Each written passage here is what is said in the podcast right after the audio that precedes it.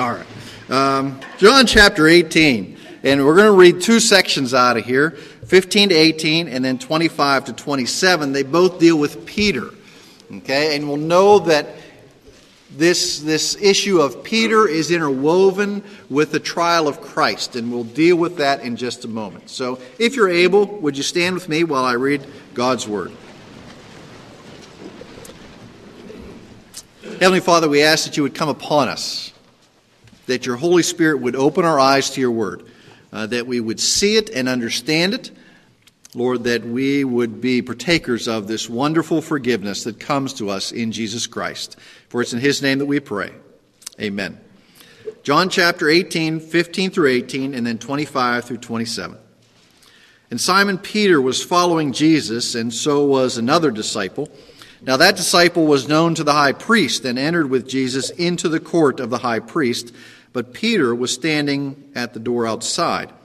So the other disciple, now he keeps saying the other disciple, and understand that's pretty much John. John never mentions himself, but he is always the other disciple or the one that he loved. He doesn't want to draw attention to himself, apparently, so he always talks about the other one, which is typically himself. 16. But Peter was standing at the door outside. So the other disciple, who was known to the high priest, went out and spoke to the doorkeeper and brought in Peter. The slave girl, therefore, who kept the door, said to Peter, You are not also one of this man's disciples, are you? He said, I am not. Now the slaves and the officers were standing there, having made a charcoal fire, for it was cold, and they were warming themselves, and Peter also was with them, standing and warming himself. Now, verse 25. Now Simon Peter was standing and warming himself. They said therefore to him, You are not also one of his disciples, are you? And he denied it and said, I am not. One of the slaves of the high priest, being a relative of the one whose ear Peter had cut off, said, Did I not see you in the garden with him? Peter therefore denied it again, and immediately a cock crowed. This is God's inspired word for us today. So please be seated.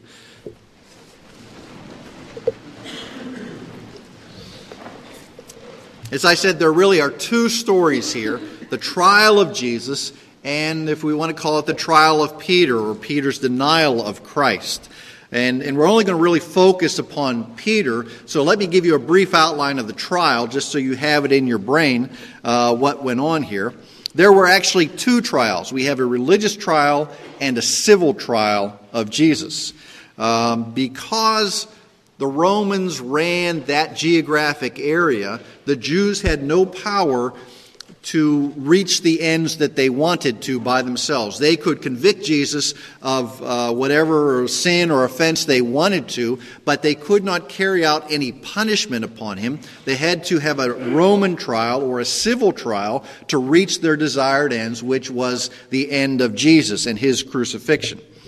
So the religious trial had three parts the arraignment, or the initial indictment before Annas.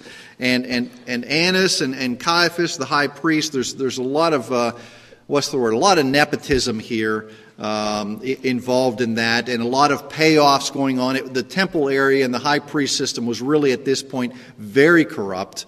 And so that's why you see that this trial is held at night, okay, which was against the rules. You could not have a trial at night, but yet they did nonetheless. Okay? So the first indictment was before Annas, which took immediately took place immediately after their time in the garden. And then it was followed with a meeting with Caiaphas and the Sanhedrin, as I said, in the middle of the night, which was against the rules. Uh, but they really didn't care about the rules. They had one end in their mind, and that was the end of Jesus. This troublemaker, this guy who was stirring the pot, this guy who was saying everything that we hold dear, all our rules, all our regulations, He's ready to, to put those aside and talk about this change of life that comes when we trust in the Lord, this change of this, this kingdom that He is bringing. So there was that in the middle of the night, and then again in the morning they came back to that group uh, to, in a sense, um, legalize in the daylight what they had done in the middle of the night. Then the second part uh, was the Roman trial, which was the civil, and it also had three parts. The first one was before Pilate. And Pilate, um, kind of, I'm, I'm, paraphrasing here, kind of looked at Jesus and said, Well, hmm, ha, what do we do? Herod's in town. I'll send Jesus over to Herod. Herod was the tetrarch of that whole area. He was the ruler of that area. Pilate was just there in Jerusalem. So he sent him over to Herod. Herod went, hmm, ha, well, I don't know what to do. We'll send him back to Pilate. And then we know what Pilate did. He said, hey, why don't you take Barabbas instead of Jesus? And the crowd, stirred up by the Jewish leaders, called for the death of Jesus and the freeing of Barabbas, the traitor. So we know what Pilate did. He washed his hands and said, I'm done with all. You, you, you do what you wish. Okay? Now, we start in 15, but let's jump back to verse 12 for a moment. Because this is an important little bit here uh, that we don't always see or understand the significance of. Now, we know that if, if you go back and read Psalm 22, it talks about basically a crucifixion some 600 years before crucifixion really came into existence. Okay, and, and you, can, you can read that this week if you like and see how that psalm follows the things of Christ. And in fact, Christ quotes from the Psalms as he's on the cross. Well, I want to go back, put your hand in John 18 and go back to Psalm 118. Psalm 118.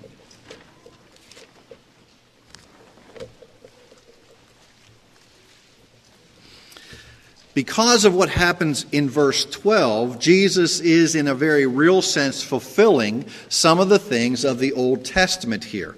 Now, there are a lot of places that we see Jesus fulfilling Old Testament prophecy, what was foretold, etc. This is just another one of those instances um, that certain things had to happen, and John mentions them for a certain reason. Okay, one hand you've got Psalm 8, 118, and back in John 18, we'll read verse 12. So the Roman cohort and the commander and the officers of the Jews arrested Jesus and bound him. You, you know, as you read through it, you might not give that much thought. But why does John mention that he was bound? I mean, remember the cohort. That's 600 soldiers at least. Why would they have to bind Jesus? Well, remember he spoke his name and they all fell down. Maybe they thought putting binds on him, uh, binding him would make them safer uh, if they were that stupid. How about that? Uh, but when we get to Psalm 118, verse 27, the Lord is God, and He has given us light. Bind the festival sacrifice with cords to the horn of the altar. The sacrifice was bound. Do you remember when Abraham offered up Isaac? What did he do? He bound his hands. Okay, the sacrifice that was going to the Lord was bound. So John mentions this just, just you know, maybe. Uh, um, obviously, it was, it was uh, what the Lord wanted us to have, but He probably said that going away just so everybody would know this is another fulfillment of the Old Testament, that Jesus, the sacrifice, was bound. Okay? So let's get into our passage in John 18. Let's look specifically at Peter for a moment. Now, Peter is wrestling with things here. In his heart, he remembers the promises that he made to Jesus. He says, I'm going to die before I let anything happen to you. Okay, if you go, I'm going with you. Wherever you go, I mean, I am yours. And he took out his sword, cut off the ear, and we see one of the people that he denied he knew Jesus to was some relative of the guy whose ear he had cut off and whose ear Jesus had restored. He wanted to be with Jesus, but yet he was afraid to be with Jesus. So gone are all those promises, gone are all those brash statements of confidence and, and security, and I'll go wherever you go. Those things are all gone. And those portions of his fleshy self confidence that, that he had previously said and, and, and proclaimed. And here he denies Christ three times. And in a sense, it happens so fast that we can kind of sympathize with Peter and realize that, that you know, they, these things were going on, and all of a sudden the cock crows, and he goes, What have I done? What have I done? Well, it was just what Jesus said he would do. Keep your hand in John 18. Let's go back to Mark 14 and try to come to grips with how this happened to Peter. And the question for us are we, that, are we that different than Peter? I mean, could they be happening to us in our lives as well? So Peter's problems. What were Peter's problems? Number one, Peter was overconfident. He was overconfident. We see Mark chapter 14, verse 31. And Peter kept saying insistently, Even if I have to die with you, I will not deny you. They were all saying the same thing. All of them, yeah, yeah, we'll die. We're not going to abandon you. And what, what does Jesus say? He said, You'll be scattered like sheep. He says to, specifically to Peter, You will deny me. He says, No, I'll never deny you. Peter was overconfident. If we think we are invulnerable because of our strengths, because of our talents, because of our own ability, we are sure to fail. How many times have we seen you know, athletes, as an example, who have this great innate ability, but they don't want to work. They don't want to produce. They don't want to practice. Okay? They just want to be game players. And, and, but they only reach a plateau. They never get any better because they're not willing to work hard to get to the next level. Okay? They rely upon their own abilities and gifts.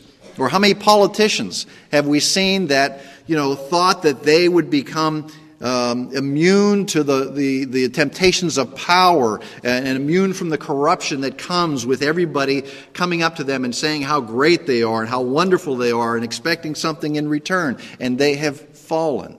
And they have fallen. Jesus says, apart from me, you can do what? Nothing. Okay? There's no qualifier there. It doesn't say almost nothing. Just says you can't do most everything. He says nothing. You can do nothing apart from me. So Peter was overconfident. Not only was he overconfident, but he was unprepared. He was unprepared. He simply was not ready. He thought he was ready. He thought he was ready to face these temptations. He thought he was ready to face these trials. I'll go to my grave for you, Jesus. But he wasn't ready. When the fat hit the fire, Paul folded like a cheap suit. Okay? Is that the phrase? A cheap suit? Hmm? Why did he fall? Why did he fail? Because he failed to pray. Remember back in the garden? Jesus is off praying. He is pouring out his heart to the Lord. He's sweating these drops of blood. And what's Peter doing? He's back there sleeping with everybody else. He should have been down there praying. But the good thing was Jesus was praying for him as well. Peter needed it very badly, yet he was asleep. The third one, Peter followed Christ at a distance. Back in Mark 14, Peter followed Christ at a distance. Verse 45 of Mark 14. And Peter had followed him at a distance, right into the courtyard of the high priest. And he was sitting with the officers and warming himself at the fire. We'll see more about the fire in, in just a second. But he followed far off. Yes, he followed. What were the others doing? Except for the disciple, the other disciple, the one whom he loved. They weren't around. The rest had scattered. Many will follow Christ at a safe distance. Many will follow him while he is over there, and they are not so closely associated with them. They think that will protect me. Um, what, what's this Revelation? What does John say in Revelation about those who are lukewarm?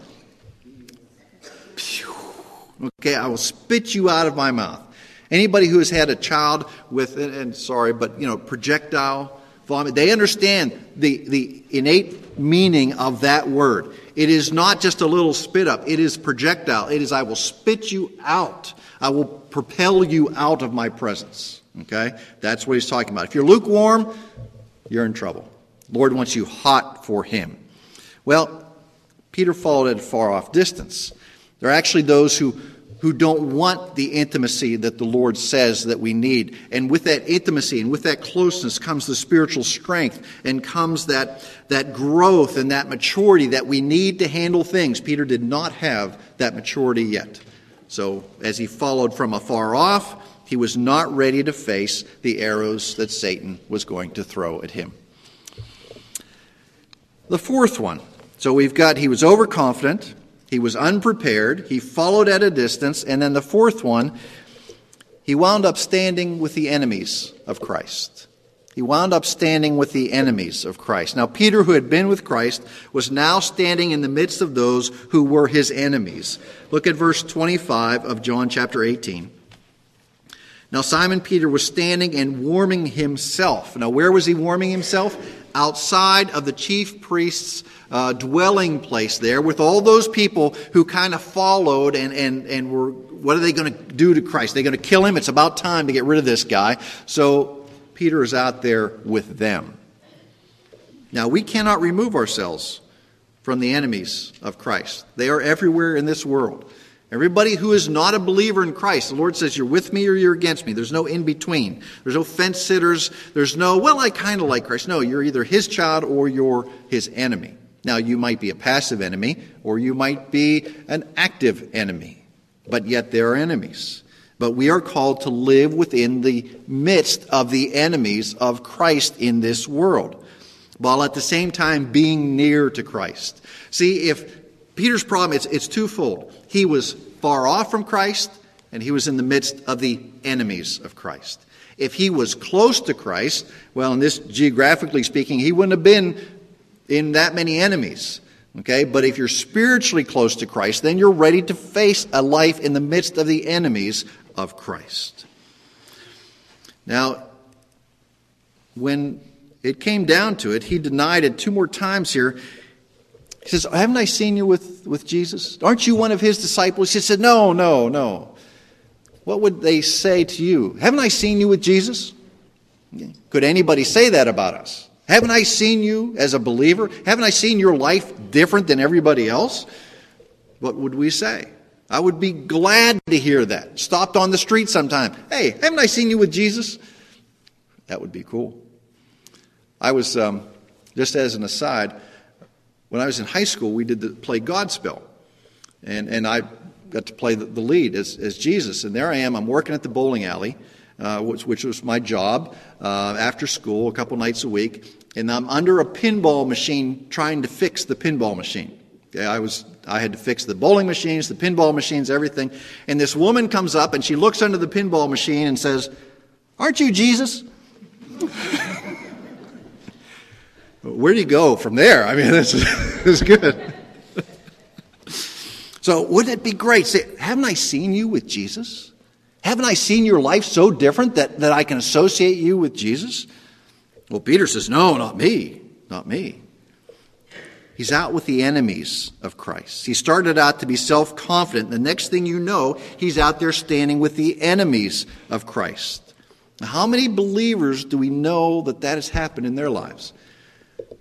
Know, they come to Christ and they're, they're full of the things of the Word and they're growing and they're, they're just rejoicing in those things and life goes along so well.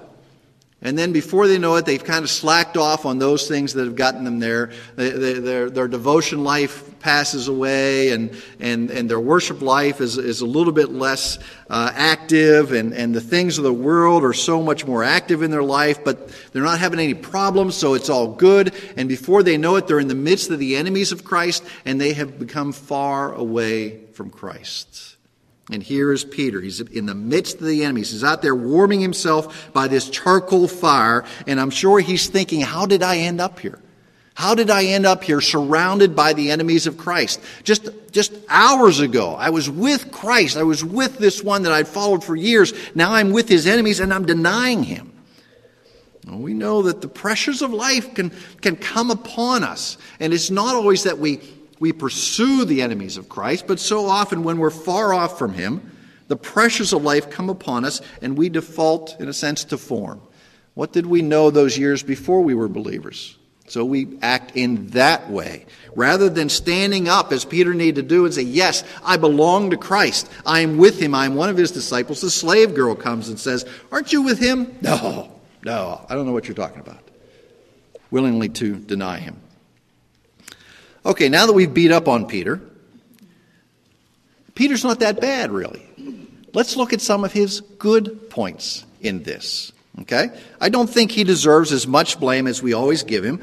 I just want to learn from some of the things that he did. Remember, this is the leader of the disciples who have failed. The leader of the disciples who has failed. If he was the rich young ruler and failed, well, we could kind of see that. If he was one of those people who followed Jesus because he was there at the feeding of the 5,000 and he was just after another free meal and he denied Christ, well, we would understand that. But he is Peter, the one who said, I will never deny you. This is my life. I'm willing to lay it down for you. Isn't that frightening if Peter can fail? The leader of the disciples, what's that say about us? Oh, we can fail in a heartbeat. In a heartbeat. But I understand if we don't attempt and risk failure, we will never know the grace that is available to us. We will never know that power that gets us sometimes over what we would fail with in our own strength. If we do never risk, if we never risk for the Lord, we'll never understand his fantastic grace and power. So let's look at some good things about Peter. Peter at least followed him. Okay? Where are the rest of them? They scattered. Okay? In the garden, when they arrested Jesus, they head for the hills. Whether they went to, to Bethany or whether they just ran into the darkness and kept running, Peter probably started off running and then said, I've got to find Jesus. So he followed him, even at a distance, he followed him. Now he got to the house of the high priest, and apparently John is known to the high priest and is allowed in. So he gets Peter a little bit closer, but Peter doesn't want to get too close to what's going on. Peter's failure could only occur in a man who had courage. Okay? He failed by denying Christ, but he had to be in that situation where he could deny Christ. Okay? He is still, how we say, even though he's been with Jesus three years, he's still not spiritually that strong. Not until Pentecost and the coming of the Holy Spirit is Peter really the man. Okay? Right now, he's just as weak as everybody else, but at least he follows Jesus. Perhaps he's not as spiritually ready as he should have been, but he's there, close by, while the rest are everywhere else. Secondly, Peter loved Jesus. That's why he followed him. He loved him. He had stated that earlier, ready to die for him. He loved him. Mary loved Jesus. James loved Jesus, but Peter loved him enough to follow him. To follow him. Now, let's go backwards a little bit for the next two. If we go back to the garden, we see that Peter was ready to defend Jesus. He was ready, he pulled out his sword. Yes, it was an act of the flesh, but it was a strong act nonetheless. What are the rest of the disciples doing? Imagine them. Here comes 600 soldiers and Jewish leaders to arrest Jesus, and they take him off. Okay? Now, Peter, even in front of all those soldiers, he pulls out his sword, one against 600. Well, in human terms, that's not going to end well for Peter. Okay? But we understand Jesus has his plan, and it is working out there in the midst of that. My guess is most of the other disciples were scared. They took off. But he loved Jesus and he tried to defend him. Let's go back even a little bit further to Caesarea Philippi. Peter was the one who confessed him as Christ. Peter confessed him as Christ. None of the other disciples did. Remember when Jesus asked, Who do you say I am? And he said, You are the Christ, the Son of the living God. And how was Peter able to say those words? Because the Holy Spirit had revealed that to him. His, he says, My Father in heaven has given that to you. So, what it comes down to is Peter was acting like any other believer who was young in their faith, impetuous, not seeing the larger picture, going, going where the shallowness of his faith wasn't really prepared to go, but he went there nonetheless.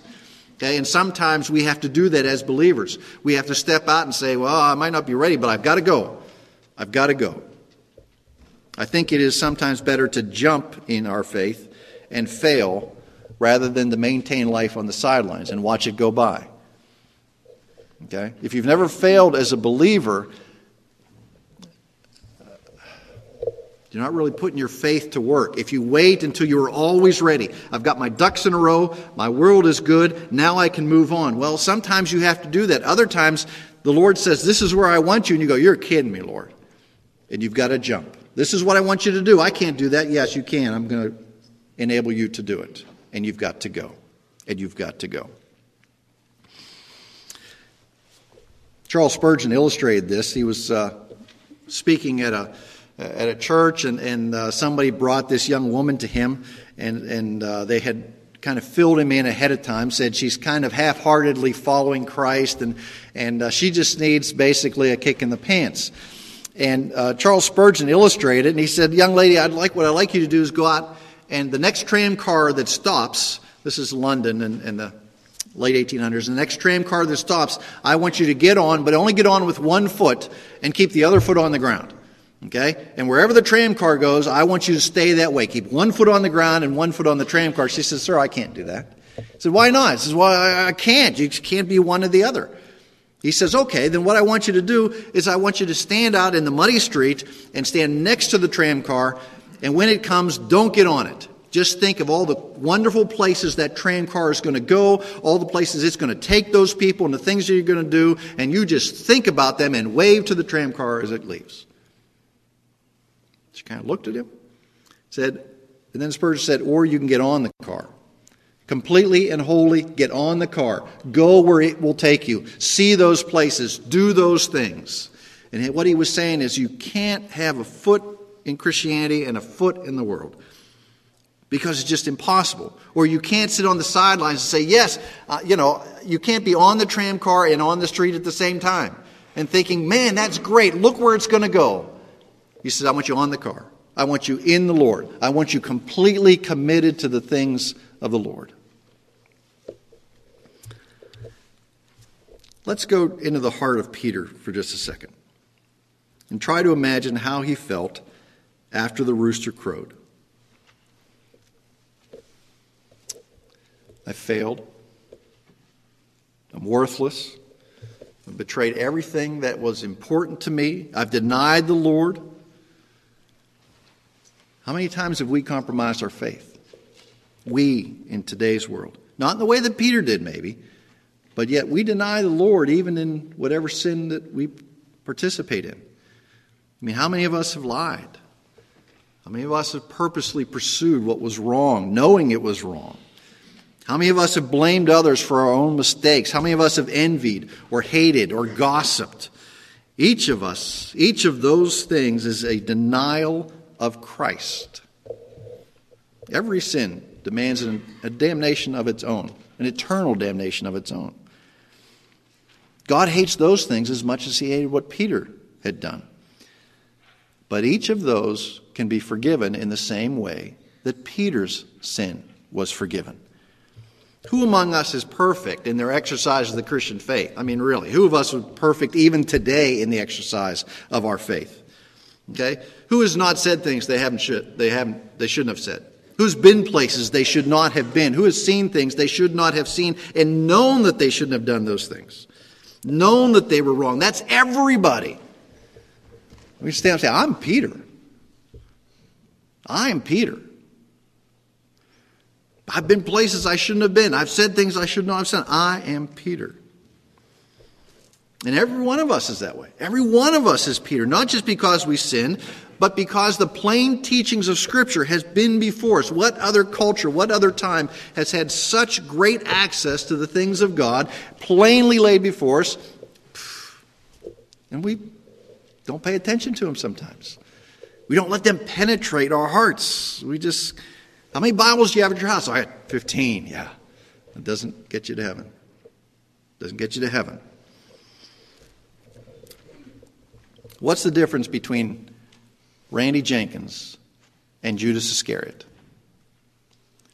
Christ intercedes for me. What's the difference between Peter and Judas Iscariot? He says, Peter, I have prayed for you. Christ did not pray for Judas. For everyone who has confessed faith in Jesus Christ and received him as Lord and Savior, Jesus intercedes for you. Do I, like Peter, bear the guilt and the weight of my own actions and my own sin? Yes, I do. But Christ has interceded for me. Or any different? Are you any different than me? Or any other human being or any other believer? If you're a believer, Christ intercedes for you. Peter stands here out in the courtyard, warming himself in the midst of the enemies of Christ by a fire. He is cold, he's lonely, he's denied Christ. It is a sad, sad picture of somebody who is the leader of the disciples. But yet, in a few pages, what do we find? We find Peter is warmed by a different kind of fire. He is warmed by that fire of forgiveness and that fire of the, the resurrection of Christ and that fire of the power of the Holy Spirit. Because we see in Acts that after one sermon of this guy who so miserably failed here, 3,000 come into the church at one time. Is Peter any different from here to here? Christ has interceded for him. The Holy Spirit has come upon him. Is he any less imperfect in Acts than he is here? No. But Christ has interceded for him. I don't believe any of us can understand the depth of love and sacrifice of Christ until we come face to face with the depth of our own sin and this great and wonderful forgiveness that is available to us. It says, I'm, I'm Peter. I'm just like Peter, but Christ intercedes for me. So, who are you? You Peter? Has Christ interceded for you? Let's pray.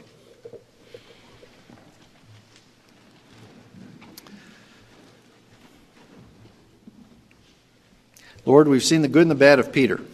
We've seen his weaknesses. We've seen some of his strengths. He's not that different than us. We have these same types of weaknesses. We can be shallow. We can be impetuous. Sometimes we're far off from you when we need to be close. But we also see some of the strengths of Peter. He followed you, he loved you. And we see your words to him Peter, I have prayed for you. Those words ring true for every believer, for everyone who has confessed with their mouth and believed in their heart that Jesus is Lord. You have interceded for us. You have gone to the Father and said, This one you have given me and is now mine, and we can never be taken from your hand. Doesn't mean we will be perfect. Doesn't mean we will never stray. Doesn't mean we'll never fill our, our minds with things that shouldn't or say things we shouldn't. But yet you pray for us and there is forgiveness. Lord, there might be people here today who just need this, need this forgiveness. Maybe they're holding things in their hearts and, and thought that they could never do that or never extend forgiveness. You have prayed for them that they would have the strength to confess, they would have the strength to receive their forgiveness or forgive those around them. Lord, care for them today. Bring your grace and your mercy and your healing to them that they would know that as imperfect as they are, you love them. You have given your life for them, and they belong to you. We ask this in the name of our Lord and Savior, Jesus the Christ. Amen.